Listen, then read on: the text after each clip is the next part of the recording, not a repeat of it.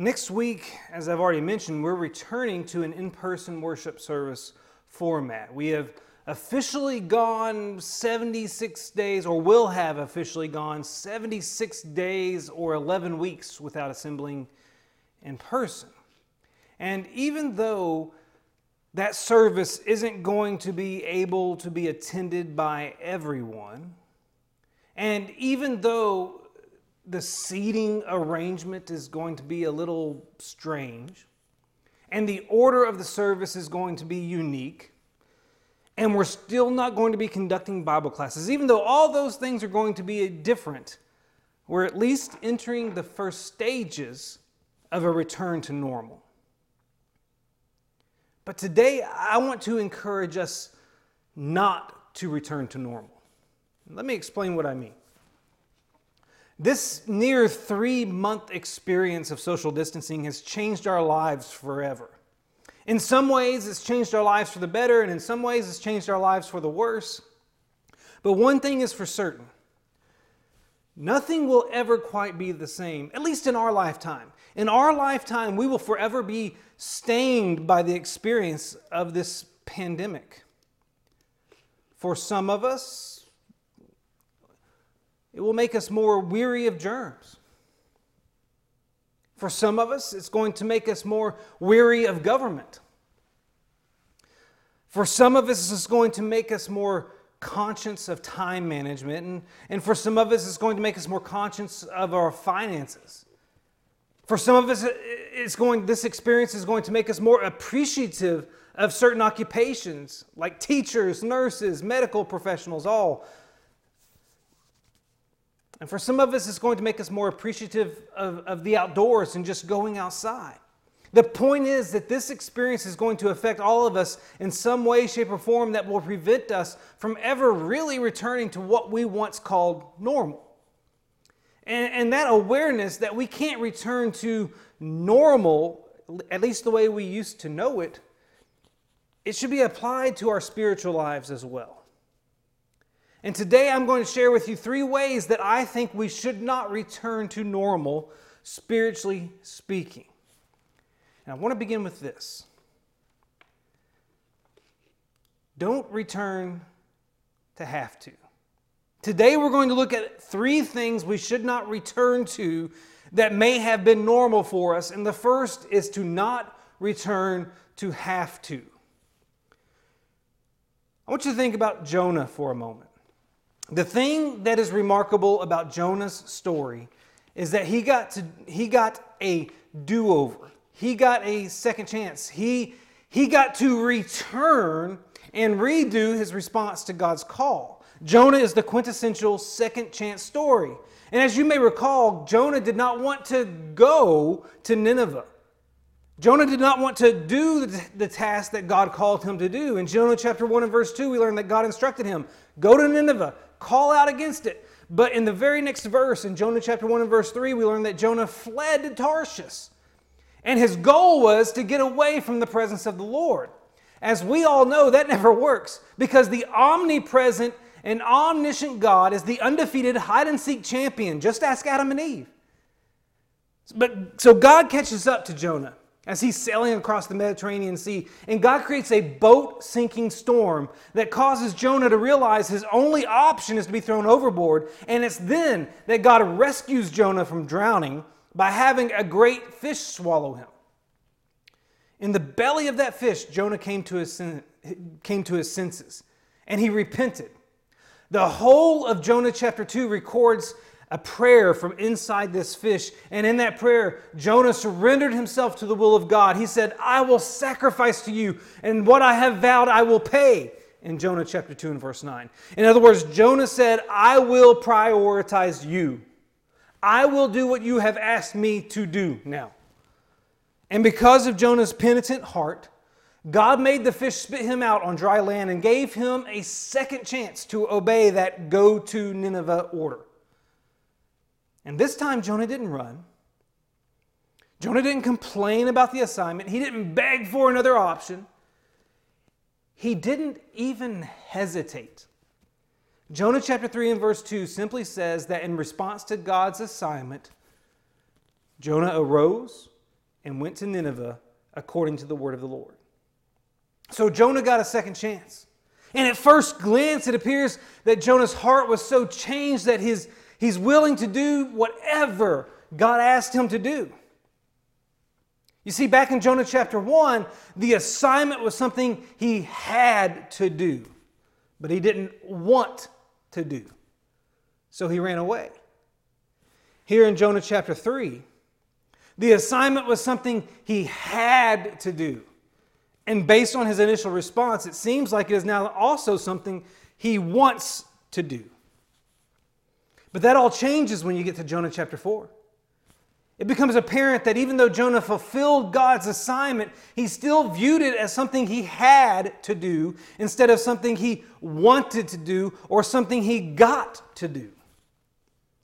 This is evident in Jonah chapter 4 and verse 1, where we learn that Jonah was displeased and angry when he realized that God showed mercy to Nineveh. So Jonah had been given a second chance to do the right thing, but even though he did exactly what God asked him to do, Jonah still did the wrong thing because he never changed his heart. He viewed God's will with a have to mentality instead of a get to mentality. And here's the point as we return from this situation that has prevented us from being able to worship as an assembled body, from being able to fellowship with one another, from being able to study and discuss and share insights from Scripture in one another's presence. As we return from this situation, it's my prayer that, unlike Jonah, we stop seeing these God given responsibilities as have tos and start seeing them as get tos. God wants us to not just do what He asks because it's expected, but also because it's the desire of His heart. Our heart, I should say. See, that's the underlying expectation of the greatest command. If you turn over to Mark chapter 12, you read the greatest command, in particular in Mark chapter 12 and verse 30. You see that the greatest command is to love the Lord your God with all your heart and with all your soul and with all your mind and with all your strength. You are likely familiar with that passage. That's not new information to you. But why did Jesus give the greatest command? He was, he was responding to a question posed earlier. And the question was which commandment is the most important of all? That's what Jesus is responding to when he tells us to love the Lord with all of our heart, soul, mind, and strength. But what I really want you to notice today, what I really want you to notice in Mark chapter 12, is how the conversation continued after Jesus gave the greatest command.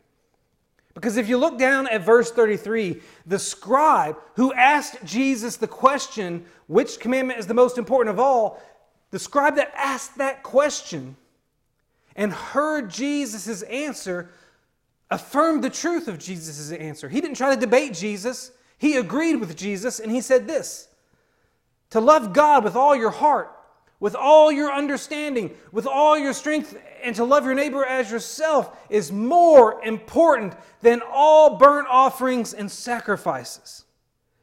In other words, this scribe said that love is more important than duty.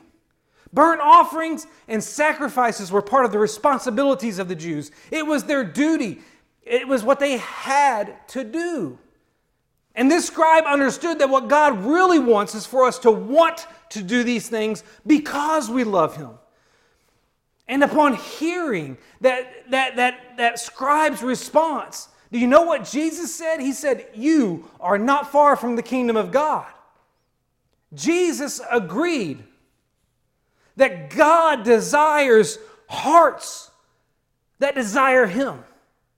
That God doesn't want us to just look at our responsibilities as something we have to do, but as something we want to do, as something we get to do. So as we return, let's leave behind the have to mentality. Let's move forward with the get to mentality, knowing that that's what brings joy to the heart of God. Don't return with have to, return with get to. Not only that, but as we return, let's not return to our comfort zones. Let's not return to what's comfortable. You know, one of the most disappointing moments in all of the Old Testament is when the Israelites respond to the report of the 12 spies. At that point in the Exodus story, the Israelites had witnessed God's power when he brought the plagues on Egypt and when he parted the Red Sea for their safe passage. They had witnessed God's continual presence as he led them with a pillar of cloud by day and a pillar of fire by night. They had witnessed his provisions as he dropped manna on the ground every morning and sent quail in the evening and made fresh water miraculously available on multiple occasions. In other words, at this point in their story, the Israelites' faith in God should have been solidified. They should have been at the point where whatever He asked them to do, they do it unhesitatingly because they trust Him. But according to Numbers chapter 13, verse 1, God requested that Moses send men to spy out the land of Canaan. I want you to think for a moment why, why did God want Moses to do this? Did God need to know the layout of the land? He created it, so he already knew it. Did he need to know the strength of the military forces of the land's inhabitants? Absolutely not. God alone outnumbered those forces, so it doesn't matter to him how big their armies are. There, the point is this that there's nothing those spies could have discovered or reported that would have benefited God. However, God still commissioned these spies, and it was their assignment to report on military and economic matters. And they did their job. They returned from spying out the land, and their report was unanimous on two points. First, the land is ideal, the land is perfect. And second, the people are strong. They've got fortified cities, they, they're bigger than we are. And it's here that we discover the point of God commissioning the spies. He had the spies go investigate the land so that they would discover just how great the land is and just how much they needed God to take it. And it's that latter point that really tested the faith of the Israelites. Two of the spies, Caleb and Joshua, when they came back, they encouraged the people to go up and occupy the land. They reasoned that if the Lord delights in us, he will bring us into this land and give it to us. But the people didn't listen to Caleb and Joshua. They listened to the other 10 spies who said, We're not able to go up against the people, for they are stronger than we are, in Numbers chapter 13 and verse 31. Here they are on the precipice of a new land, a land promised to them by God, a, land that is their inheritance as a people, and they're refusing to go because doing so would be uncomfortable. Some of them, if you look at Numbers chapter 14 and verse 3, some of those Israelites even said that it would be better for them to return to Egypt. Really? Returning to a place where you are a slave held in captivity is better than going to fight for a land that is yours. You know the reason why some of those Israelites wanted to return back to Egypt? The reason they said it would be better for them to go back to Egypt was because Egypt was comfortable. It was comfortable in the sense that you knew what to expect. There were no surprises, there were no dangers, there were no risks. It was safe and secure because it was consistent and predictable. Was it enjoyable to be slave labor for Pharaoh? No. Was it burdensome? Yes. But they knew what they had to do. Everything was predictable. And the problem is that for a great many of these Israelites, eh, despite all that God had done for them, they still didn't fully trust God. Their faith had not progressed during all of those years that they had been journeying from Egypt to the promised land. Instead of having their faith progress, it actually regressed. And their lack of faith development caused them to see safety in what they knew rather than opportunity in what awaited them. And here's the point it's going to be very easy for us to return to our comfort zones, just like it was for the Israelites to consider returning to theirs. But here's the problem with comfort zones comfort zones give us a false sense of security. Comfort zones cause us to think that we are spiritually safe because we are spiritually consistent. But comfort zones are not an appropriate tool for measuring spiritual maturity. Because what happens when we stay in the confines of our spiritual comfort zones is that we stop progressing. That means comfort zones actually create spiritual stagnation. I've used that word a lot in the past few months stagnation.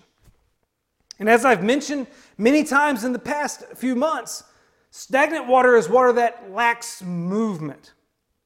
And as a result of that lack of movement, it regresses from a state of drinkability to a state of undrinkability. And the truth is, the truth is that a faith that isn't growing is a faith that is regressing. So when we retreat to our comfort zones, we're choosing to inhibit our faith rather than expand it. And I want you to think for a moment about all the things the Bible has to say about faith. The Bible says that without faith it's impossible to please God in Hebrews chapter 11 and verse 6. The Bible says that we are to walk by faith and not by sight in 2 Corinthians chapter 5 and verse 7. The Bible says that faith must be tested in order for its authenticity to be proven in 1 Peter chapter 1 verses 6 and 7. And the Bible says that we are to make every effort to supplement our faith by developing the characteristics of, of goodness, of knowledge, of self-control, perseverance, godliness, kindness, and love in 2 Peter chapter 1, verses 5 through 7. You see, the point is this that in order for us to be pleasing to God, we have to step out of our comfort zones so that our faith can be tested and so that our faith can grow. And nowhere is this better demonstrated than in the life of Peter. Peter is often criticized because of that walking on water mishap. But I want you to think about that moment as Peter is in that boat and he sees Jesus walking on the water. And Peter, with all the other apostles present, Peter is bold enough in his faith to request to join Jesus.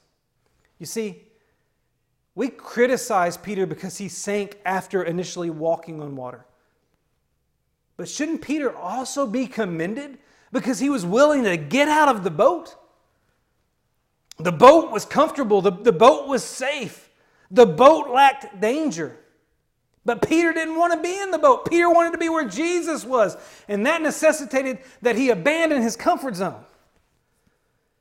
You see, as we return, Let's not return like the Israelites who faithlessly wanted to go back to their comfort zone. Instead, let's return like Peter, who was willing to step out of the comfort of that boat and test his faith. Let's return not to the comfort zones that we've experienced so many times. Let's return in a step of faith, fulfilling all that God desires of us and expanding the borders of his kingdom in the process. Let's not return to comfort zones. And let's also not return to sin. One of the most notorious examples of what not to do in the Old Testament has to go to Lot's wife. You may recall that Lot and his family, which consisted of his wife and two daughters, that they were allowed to flee Sodom before God destroyed it. And as they left, they were strictly instructed by angels in Genesis chapter 19 and verse 17 to not look back or stop anywhere in the valley. But as you likely know, we're told in Genesis chapter 19 and verse 26 that Lot's wife looked back and became a pillar of salt. Now, doesn't it seem a little overboard to turn someone into a pillar of salt just for looking over their shoulder at something? And if just looking at Sodom was the problem, then why didn't Abraham suffer any consequences when he looked down towards Sodom and Gomorrah and witnessed the smoke of the land rising like the smoke of a furnace in Genesis chapter 19 and verse 28? Why is only Lot's wife being punished if the big issue is looking at this city? Well, here's the thing Lot's wife did more than just look at Sodom, she tried to return to Sodom. You have to remember the angel specifically instructed them to not look back or stop when they left Sodom. Their instruction emphasized continued movement away from the condemned cities. In looking back, Lot's wife, she stopped moving.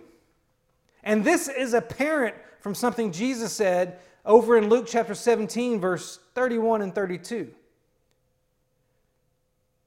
He provided a reference in passing to Lot's wife.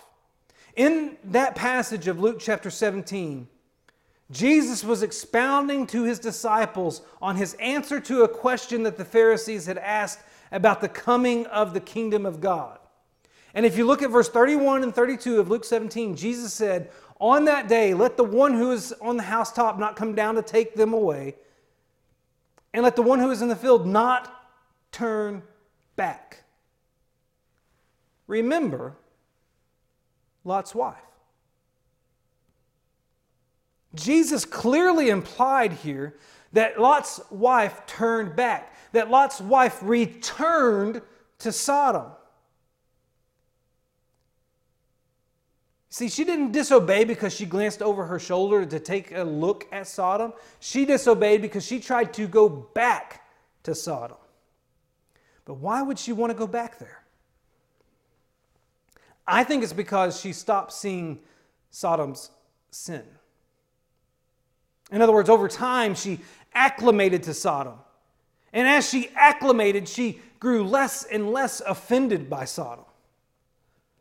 You can see how this tolerance of Sodom grows as the distance between Lot's family and that city shrank.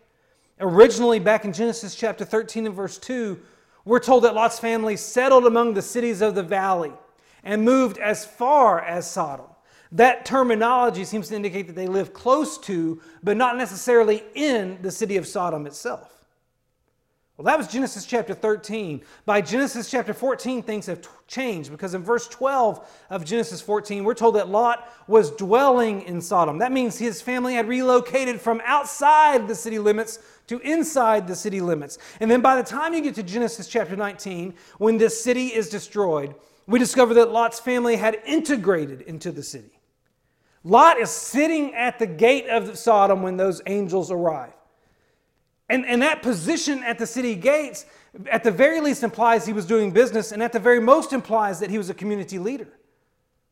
But not only that, we can read down in verse 14 of Genesis chapter 19 that Lot had allowed his daughters to be engaged to some of the citizens of Sodom. They had fully integrated into the city. And all of this indicates that Lot's family had become tolerant of Sodom. In their minds, they were just peacefully coexisting with their neighbors, neither participating in their sins nor expressly condemning their sins.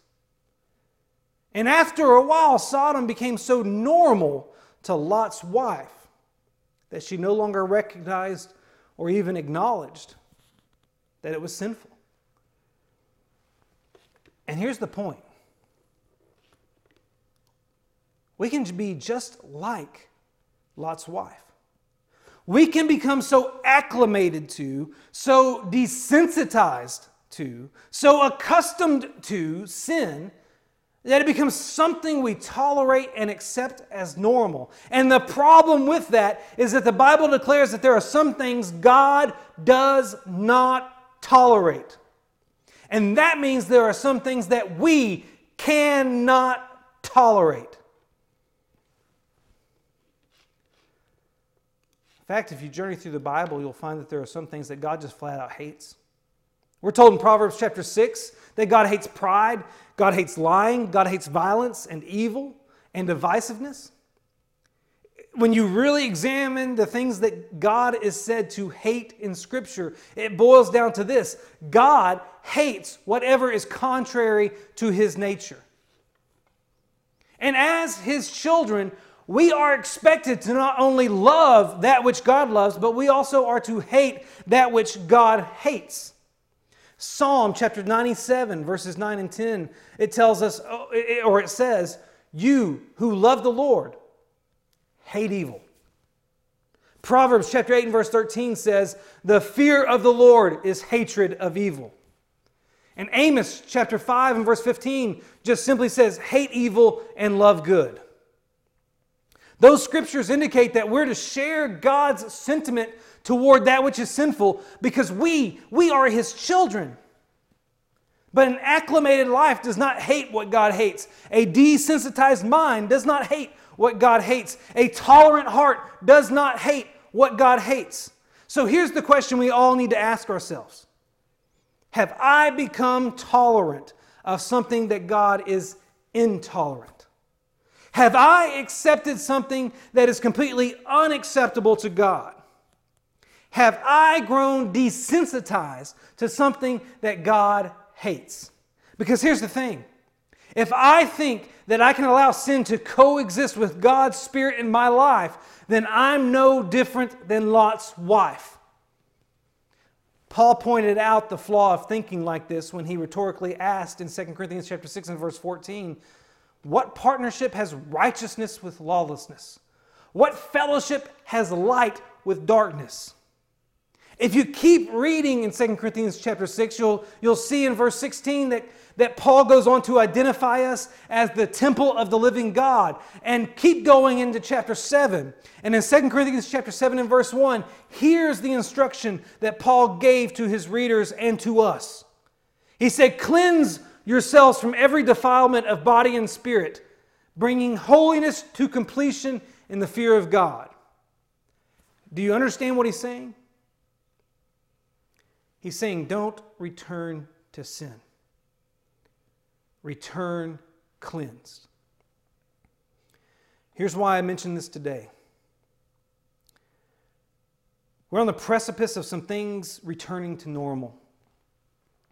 And the whole point of this lesson has been to determine whether or not there are some aspects of our spiritual life that have been considered normal but are absolutely abnormal in the life of a Christian. And I bring these things up today because there are certain points in time that provide perfect opportunities for a fresh start.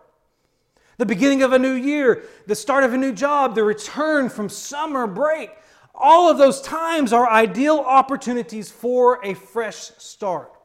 And right now, as we come to the end of this prolonged physical separation, and we look forward to the joy and the encouragement and the benefits of coming back together. Right now is the perfect opportunity to return fresh, to return renewed, to return changed, to return better. But don't return to normal if normal involved comfort zones, if normal involved have tos, if normal involved tolerance of sin.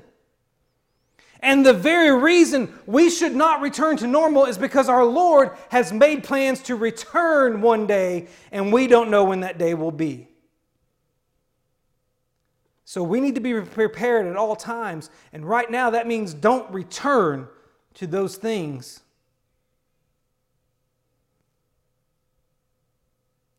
That are abnormal. I'm reminded of a man who oversaw a large estate for an extraordinarily wealthy owner. One day, that man was giving a friend a tour of the estate while the owner was gone. And when they sat down for lunch, the friend commented on how beautiful the gardens of that estate were. And the friend asked, When was the last time the owner was here? And the man said, About 10 years ago. So the friend followed that up with another question. He said, then why do you keep the gardens in such immaculate shape? And the man said, Because I'm expecting him to return. And the friend said, Oh, is he coming next week? And the man said, I don't know when he's coming, but I'm expecting him today. That's how we should live each day, expecting our Lord to return today. And that's why we can't go back to normal if our normal is anything less than God's ideal. See, today is a call to action. Today is a challenge to each of us. Before we get back to what used to be normal, let's consider whether or not we've normalized some things that aren't supposed to be normal. Right now, as you listen to this lesson, maybe your heart is pricked because you realize that your attitude towards your Christian responsibilities is, is more have to than get to. Or, or maybe you're listening today and you realize that you retreat to comfort zones way too much. And you need to step out with faith. Take on some tasks, take on some responsibilities, challenge yourself to do some things that you abnormally, or excuse me, that you normally would not. Or maybe today you're listening to this and you're thinking about Lot's wife and realizing that all too often you've allowed some sin to be normalized in your life. You're desensitized to it, you're tolerant of it, you've become accustomed to it. It's time to be abnormal. It's time to distance yourself from those things. It's time to, like David, acknowledge your sin before God and declare to Him how you're going to change and seek His assistance in doing so. I know we're not together in person, but there may be somebody out there right now who's listening to this and realize that they've got to repent They've got to return to the Lord right now. We encourage you to contact one of our ministers or one of our, our shepherds. Email addresses are, I believe, available on this website. Feel free to reach out to any of us because we want to help you. If you're a member of this congregation, don't hesitate to call. It would be our honor to pray with you and for you. But maybe there's somebody out there right now who's listening to this and, and realizing that they've never made the decision to become a child of God. And it's time for them to make that decision. If you need your sins forgiven, and if you want to enter into that abnormal life that serves Him holy, then all you've got to do is confess that Jesus Christ is the risen Son of God. Repent of your sins and be immersed in water for the forgiveness of those sins. It would be our honor to assist you in fulfilling that today. Whatever need you might have, whatever change God's word is calling on you to make today, we encourage you to do, to, to do that before we return to normal.